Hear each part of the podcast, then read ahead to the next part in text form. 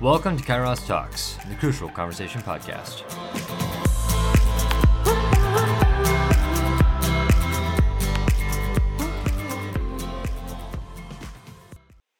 Hey guys, and welcome to the show. Welcome to part two of our series on being set apart. This section is titled Being Engaged. When we're talking about being engaged, we're going to really talk about the focus on how we engage with our friends and our family and our culture. And as a reminder, if you need to just review the notes from our last time session, this is about being set apart because it's going to make a difference in the way that we're seen professionally, personally in our community, and because of those who are Christians, because we're called to be set apart from the world. So, this is our crucial conversation today, and it's about how to be engaged with other people. Now, the first time I heard something on this topic, I remember thinking, I'm already engaged. Not, you know, the, I wasn't at all engaged to my now wife. I, I just meant engaged with other people, right? And this idea of being engaged is really about showing up when we're supposed to show up and not I don't mean showing up to work on time and clocking in at that grace period of seven minutes before you're considered late. I'm talking about showing up where it matters most with the people in our lives as we interact with them on a day to day basis. So, to everyone who's like me and was thinking, well, I'm already engaged with the people that matter most to me, I want to ask you a couple questions. The first one is Who was the most recent person that you had a conversation with? Just think about that for a moment. Who was the most recent person that you had a conversation with? Now, I want you to take a second to think about two or three specific things that that other person said. Can you remember anything specific about the conversation? What is it that they said? What is it that they brought up? Just list to yourself three things. Three things that the other person said in your guys' conversation. Now, if you can list three things that were specifically said by the other person, then I'll just be honest with you, then you're a better person than me. You're better than honestly most people who are quote unquote engaging with everyone else. If you can remember specific things about that conversation, I want you to take a closer look and I want you to think about two or three things that were unique about that person's attire that day. Now, if you're talking to me, then you know for a fact that I wear the same glasses, I have the same hairdo every single day. So for guys, that probably doesn't work. But if you know you're talking to a young lady or someone who does their hair differently all the time or wears a different shirt, what kind of shirt were they wearing? How was their hair styled if they're not utterly predictable like myself? What is it that you remember about that person in your interaction, in your conversation about them? And we look at this and we say, okay, Maybe I can only remember one or two specific things from that last conversation. Maybe I don't really remember what the person was wearing or thinking. And this doesn't mean you're a bad person, and maybe you can remember the last conversation you had. Maybe that person's sitting with you in your car as you're driving, possibly listening to this show. But if you're honest with yourself, can you remember the last couple conversations? Anything about them? Anything specific that stuck with you? And most of the time, when we walk away from a conversation like that, then how likely are, to, are we to remember those things? All right, that's the first question. The second question I want to look at is who are your two or three closest friends? Who are the two or three people that are closest to you? And what are their goals and dreams? What are their goals and dreams? What are they passionate about and excited about? What are they pursuing every day of their schooling or their career after they get off work? What are they learning about? What are they trying to accomplish with their life? What are their goals and dreams? And furthermore, what are their likes and dislikes? What is it that they appreciate? What is it that they detest? What is it about your two or three closest friends that they're dreaming about and that they like and they don't like? And and just think for a moment, you know, what are these things? And and look and see how well do we engage with those we consider our closest friends. Maybe a year or two ago, you had connected with these friends and really dove deep into these topics, but when was the last time that you really engaged with them in a way that allowed you guys to communicate in that meaningful way, that allowed you guys to pursue understanding each other on that level? How can we claim to be engaged with others when we are so focused on ourselves? Most of the time, when we're talking to other people, we're so focused on what we're going to say next, not so much on what they said. What we're going to talk about today is really a framework on how to be more engaged in everyday life with not just our best friends, not just with our manager at work, but to our colleagues at work, to our just friends, to our people that we engage with in our various parts of our community. We're going to be talking about being actively engaged with those that we interact with on a regular basis. So, before we jump into this framework, I just have to say this isn't a you problem. This isn't us conversation. We as a culture are failing each other. We owe it to ourselves, we owe it to each other to understand and be really honest with ourselves about how we can be better engaged and if we are being engaged.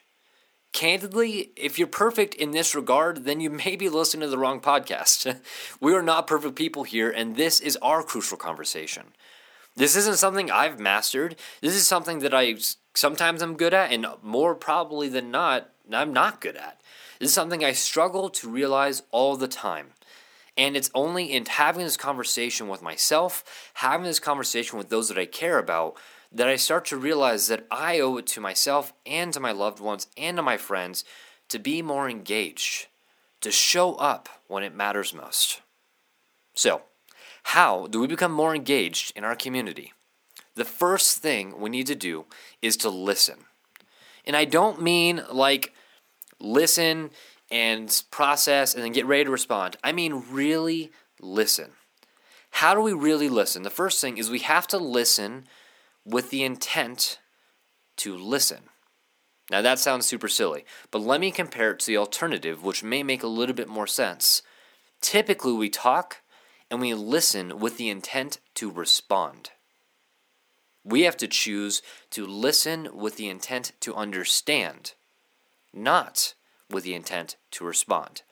What happens when we listen with the intent to understand is we take a second to process what they say and really make sure they understand that we heard them.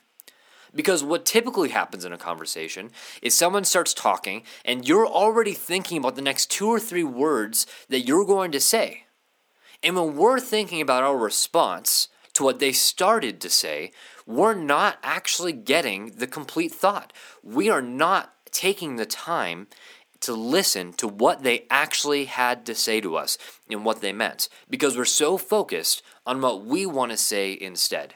Remember, we need to focus with the intent to understand, and we need to remind ourselves that if we start to focus on that response, that we need to slow down, take a break, and focus on just what they mean. When you're talking to someone, make sure if that starts to happen, when you start to formulate your response and they have not stopped talking, remind yourself calm down, it's okay. When they finish talking, there will be enough time to think and process our own response. Let's make sure that we understand them clearly, and more importantly, that they understand that we heard them. One of the biggest things that you can do that'll help you listen more effectively is put the phone down. You are not listening if you are on your phone. I'm sorry. If you don't agree with me, I there's any number of social sciences that will prove this fact. I don't even have those sources for you. I may be able to put some in the description. But the fact is that if you are on your phone and quote unquote talking with someone, you're more or less just on your phone. You're not engaged with that person. And that's a reality. That's not an opinion. That's a reality. And I don't I'm sorry, I get a little heated up on this topic. Multitasking doesn't work. It, it really doesn't. If you're someone who says you can multitask, okay, give that a couple years, go look into some social sciences, read a couple books on the topic, and I promise you'll be convinced that you cannot multitask. The other thing is that when you're on some when you're on the phone and you're not giving that time and attention to someone, you are literally telling them that your phone is more important than your undivided attention to them. You are telling them that whatever is on that little screen in front of you is more important than the person who's sitting across from you. Think about that for a second. Does that communicate respect? Does that communicate that we are being engaged with that person? No, it doesn't. I hope I didn't offend anyone there, but this is a personal conviction I have to remind myself of daily because I find that my phone is always fighting for my attention. The second thing we can do so, the first thing is that we, we're listening, we're actively engaged in this conversation. The second thing is we're going to repeat what we heard especially when we start to respond.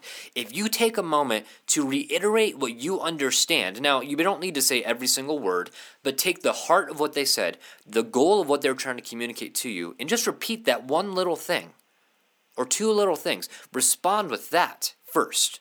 Make sure they understand that you heard them. And if that's not what you were supposed to hear, maybe you didn't get it, then they can kind of jump in and, and correct that. That way you're responding to the appropriate thing.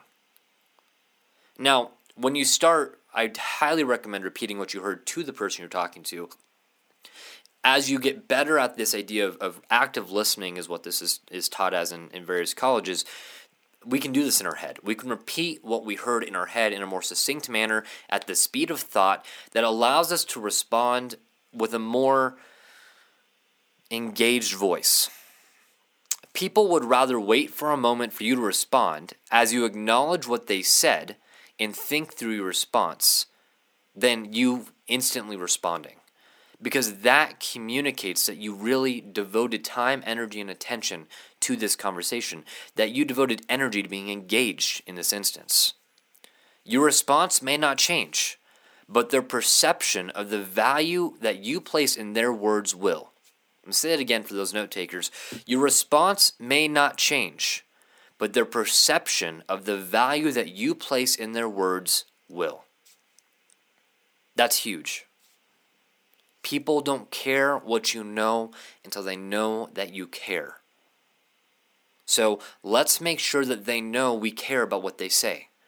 And we may be saying that we care about what they say, but if you're saying that I care about what you say, but I'm also not taking the time to listen and respond uh, with the intent to understand, then can you really say that? And that might be a hard thing for some of us. It was a hard thing for me. It is a hard thing for me. I regularly have to remind myself of this. And I hope that this conversation, you can be reminded of that as well. The last piece of this framework about being engaged first was listen, second, we repeat what we heard, and the third thing is commit to memory what you talked about and what matters to your people. Commit to memory what you talked about and what matters to our people. When we can remember, and, and here's the reality we have a limited memory. A lot of people struggle to remember little things about other people.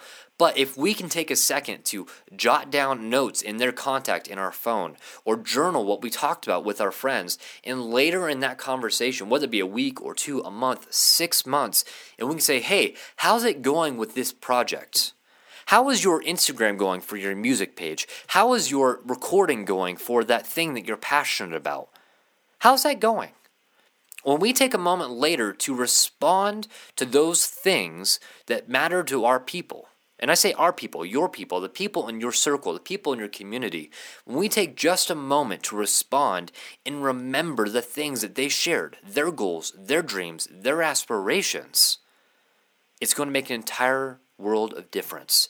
We will have communicated to them that we care.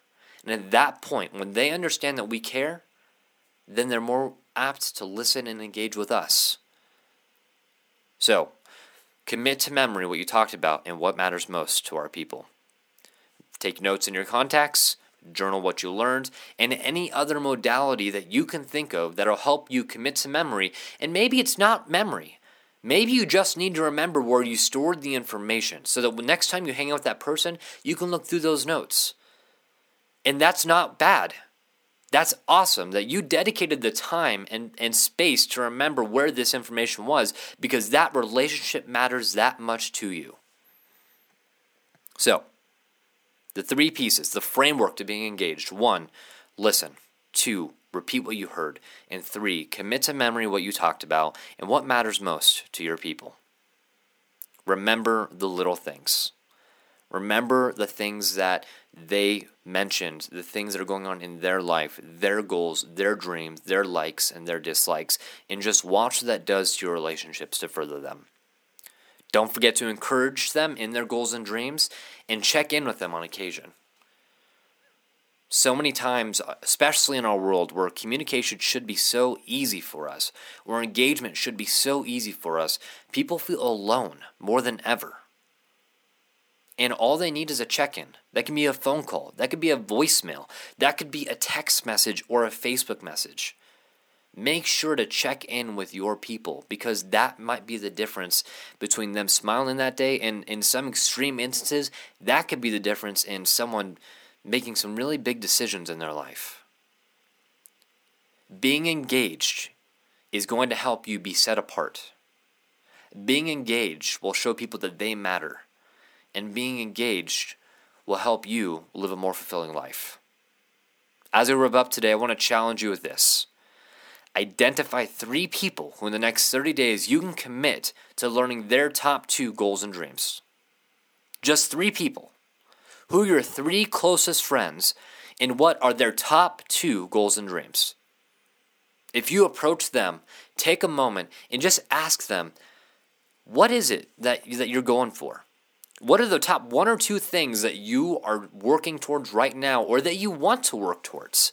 And how can I encourage you? Take 30 days and just do it with three people. That's six bullet points on an Apple Note, six sticky notes to put on your wall next to your nightstand. Whatever, however you do that, those are six things to remember. That's it, just six.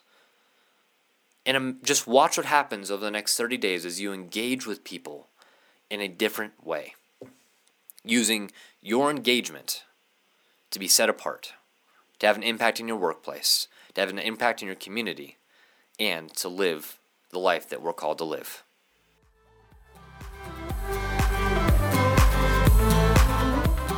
Thank you for joining us on Kairos Talks. We hope that this crucial conversation was impactful for you. We hope you join us next time. Don't forget to subscribe and join in on the conversation in the Kairos Talks Facebook group. Thank you and have a great day.